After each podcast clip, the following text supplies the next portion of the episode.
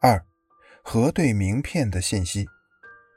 一般来讲，客户都有自己的名片，在销售员拜访的时候都会递上一张名片。但是，一般的名片上都没有姓名的发音。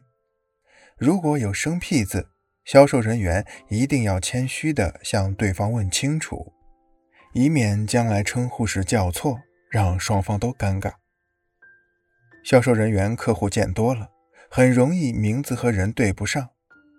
这时可以在名片上悄悄记下对方的特征，比如脸型、是否戴眼镜、年龄、身材等。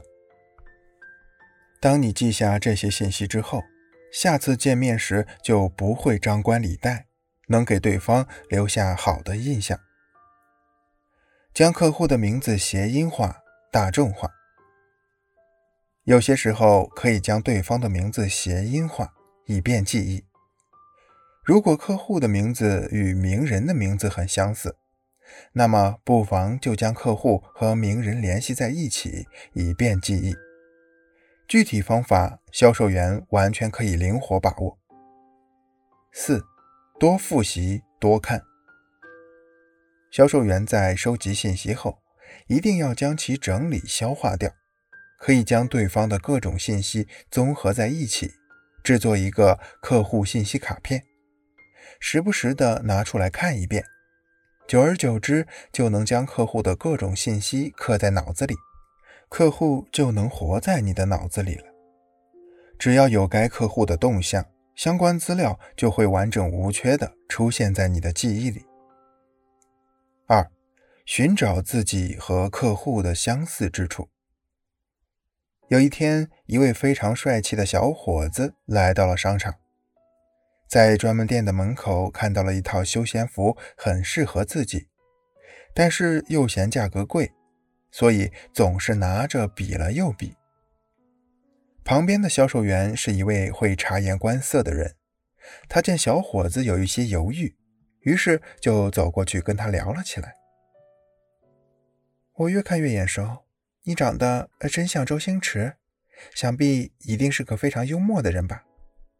你说的星爷正是我的偶像，真的还是假的？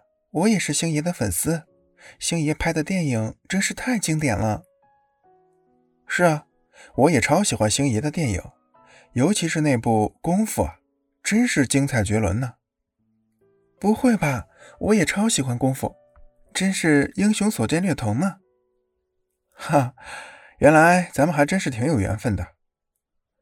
怪不得你能看中这套衣服，这套衣服和星爷首映式上穿的那件风格非常相似。啊，真的呀？哦，那我可太真有福气了。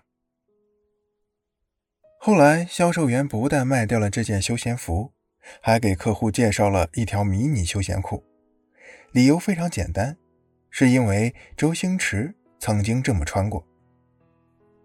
从上面的故事中可以了解到。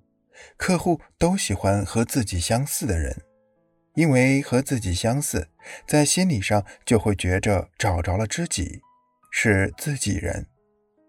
基本上每个人对自己都很肯定和认可，那么对方和自己相似，无形之中符合了自己的心理需求，所以人们会对和自己相似的人有一份亲近感。销售员在和客户的沟通中要多找一些相似之处，这样能迅速的拉近和客户的心理距离。一，从着装上观察，发现相似点。往往一个人的穿着能体现他对生活的态度，比如喜欢赶时髦的人就会穿得时尚一些，性格积极开朗的人会穿得鲜艳一些。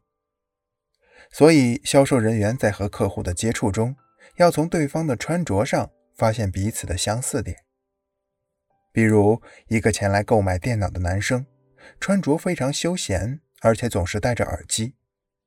如果你也有这个习惯，那么这就是你们的相似点。销售员可以询问对方的耳机是什么牌子的，甚至可以谈一谈戴着耳机一边听音乐一边工作的惬意。对方有这个爱好，自然愿意和销售员探讨。